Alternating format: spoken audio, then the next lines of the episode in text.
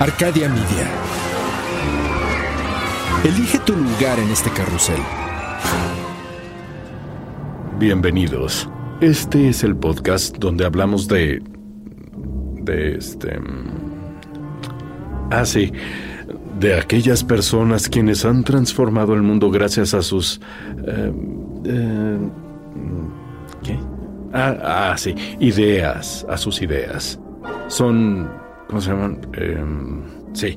Genios sin rostro a los que los reflectores negaron la fama para convertirlos en innovadores anónimos sepultados en la infamia. Ellos son... perdón, eh, ¿Cómo se llama? ¿Eh? ¡Los olvidados! Ellos son los olvidados.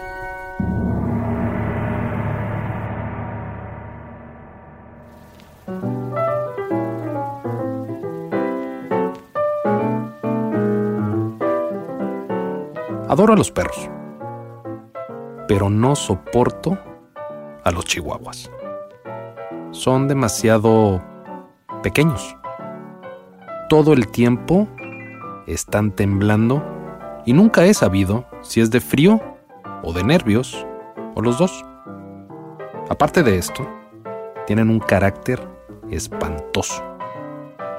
Si no te conocen, eres su peor enemigo. Te ladran si te ven, te ladran si te mueves, te ladran si tú los ves. Odian, te odian. Es eso. Odio emanando de un pequeño manojo de nervios temblorino.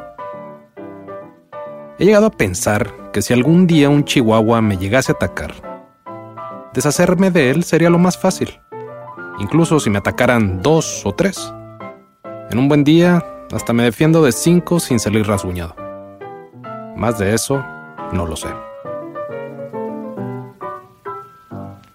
En febrero del 2014, una pandilla de chihuahuas aterrorizó a los niños en el pueblo de Maryvale, en Arizona. Manadas de entre 10 y 15 chihuahuas perseguían a los niños que iban a la escuela. Además, estos pequeños monstruos de cuatro patas iban defecando por todos lados. Curiosamente, solo atacaban a los niños. Aplicaron a la perfección la frase métete con alguien de tu tamaño. Para meterse con personas adultas, estos engendros del mal reclutaban perros callejeros más grandes. Manadas de hasta 20 perros hicieron lo que quisieron por varias semanas en este pueblo. La siguiente vez que veas a un chihuahua, no te dejes engañar por su tamaño ni por sus ojos saltones y llorosos, ni porque tiemblan sin cesar.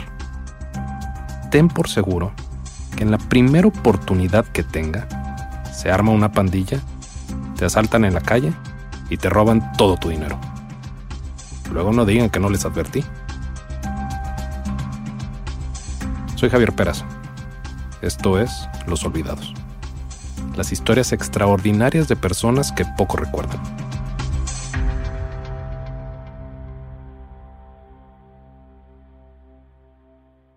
Las hermanas Freddy y Truss Overstegen tenían 13 y 16 años respectivamente cuando se unieron a la resistencia holandesa al inicio de la Segunda Guerra Mundial. Desde muy pequeñas, su madre Trenje las crió como comunistas y les enseñó la importancia de luchar por las injusticias. Las chicas crecieron en el pueblo de Schoten, ahora parte de Haarlem, en el norte de Holanda. A través del ejemplo de su madre, Freddy y Truss aprendieron que si tienes que ayudar a alguien, como a los refugiados, tienes que hacer sacrificios por ti mismo. Les enseñó a tener compasión por los menos afortunados que ellas. Las chicas hacían muñecos para los niños afectados por la Guerra Civil Española. Le cedieron su espacio a las personas que huían de Alemania y Ámsterdam. Y cuando los nazis invadieron los Países Bajos en mayo de 1940, Freddy y Truss repartieron panfletos de oposición a la ocupación y pegaron advertencias sobre los carteles de propaganda que pedían trabajadores en Alemania. Lo que hacían, en verdad, era un trabajo peligroso. Cuando los nazis invadieron, Tringe, su madre, se aseguró que los refugiados que tenían en casa pudieran huir. Muchos fueron subsecuentemente deportados y asesinados. Freddy y Truss sabían que tenían que hacer algo.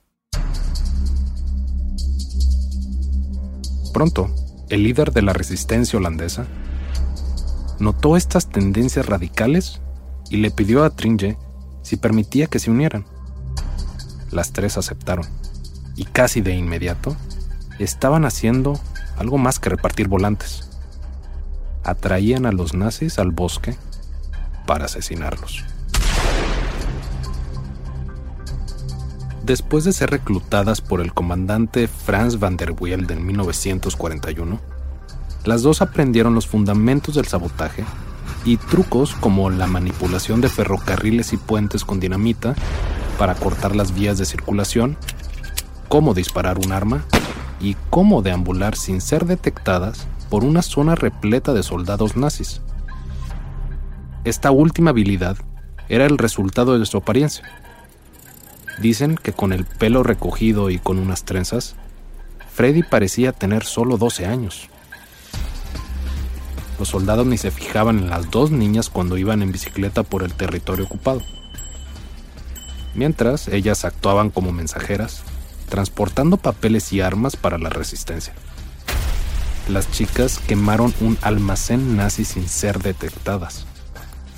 Acompañaban a niños pequeños y a refugiados a sus escondites y les conseguían identificaciones falsas.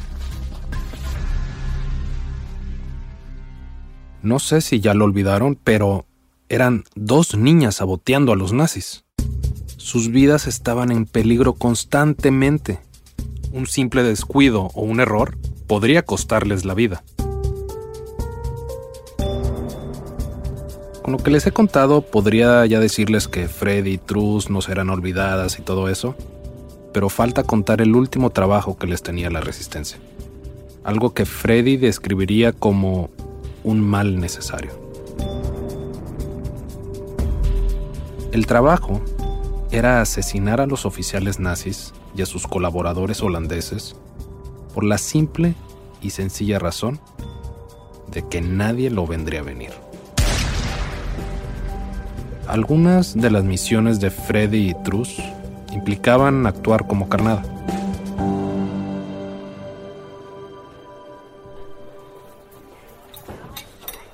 En una ocasión, Freddy hizo de vigía mientras Truss entraba a un restaurante para platicar con un oficial de alto rango de la SS.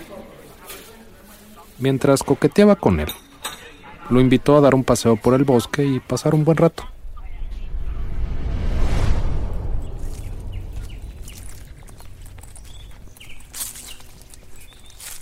Una vez lejos de todos, Truss y el oficial se toparon con un hombre en el camino, que en realidad era un miembro de la resistencia, y procedió a ejecutar al oficial y dejarlo en un agujero que había acabado previamente.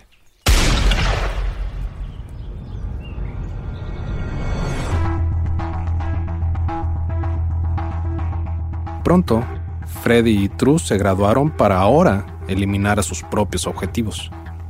Freddy se refería a esto como liquidaciones. Algunas veces iban en bicicleta y mientras Truss pedaleaba, Freddy disparaba desde la parte trasera. En otras ocasiones, seguían a los agentes hasta sus casas para tenderles una emboscada cuando bajaban la guardia.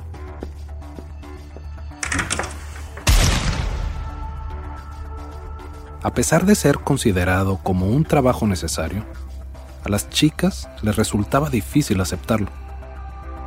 Había veces, contaba Freddy, que disparaba a un nazi y luego sentía esta extraña necesidad de intentar ayudarle. La única misión a la que se negaron fue a la de secuestrar a los hijos del oficial nazi Arthur Seyss Inquart. La idea era que los niños podrían ser intercambiados por radicales holandeses encarcelados y temiendo que los niños fueran a ser lastimados en el proceso, Freddy y Truss se negaron. En 1943, se unió una tercer chica, una ex estudiante de derecho llamada Janet Johan Hanny Shaft. Las tres se volvieron inseparables.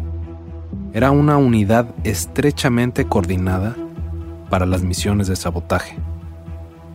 Hanny era la intelectual, Truss era la líder decisivo con los pies en la tierra y Freddy la femenina y feroz que trazaba las misiones.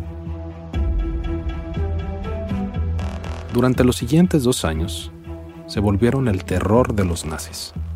Atacaron oficiales y eludieron ser identificadas, aunque los nazis conocían a Hani por su característico pelo rojo. Y este colorido rasgo sería lo que haría que el trío se deshiciera. En abril de 1945, pocas semanas antes de que terminara la guerra, Freddy y Truss estaban preocupadas cuando Hani no se presentó después de una misión. El horror las invadió cuando descubrieron que Hani había sido detenida en un puesto de control cuando un oficial reconoció las raíces rojas de su cabello, que se había teñido de negro para evitar ser detectada. Hani fue ejecutada el 17 de abril. Dice la leyenda que el oficial falló el primer tiro para matarla. Hani le alcanzó a decir, yo tengo mejor puntería.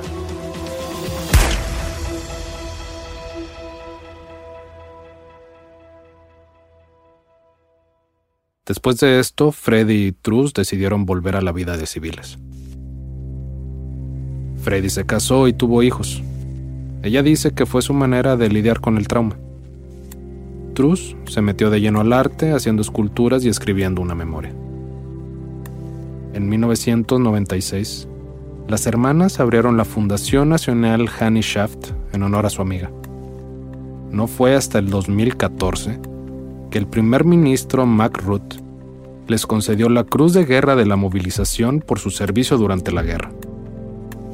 Un reconocimiento que había tardado muchísimo en llegar. Ambas mujeres fallecieron a los 92 años. Truss en el 2016 y Freddy el 5 de septiembre del 2018, un día antes de cumplir 93. No sabemos a cuántos nazis mataron estas mujeres. Ninguna de ellas quiso decirlo. En una entrevista, Freddy respondió a esta pregunta con un a un soldado no se le preguntan ese tipo de cosas.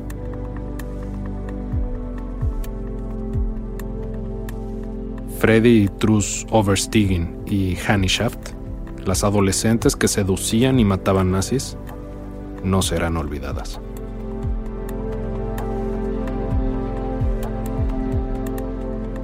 Narrado y escrito por Javier Pedazo. Diseño de audio por Edwin Irigoyen.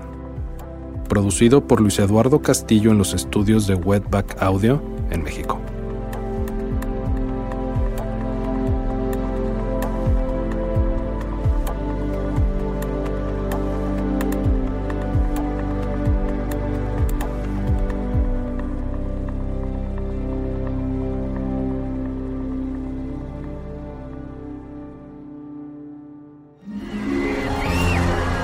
Arcadia Media.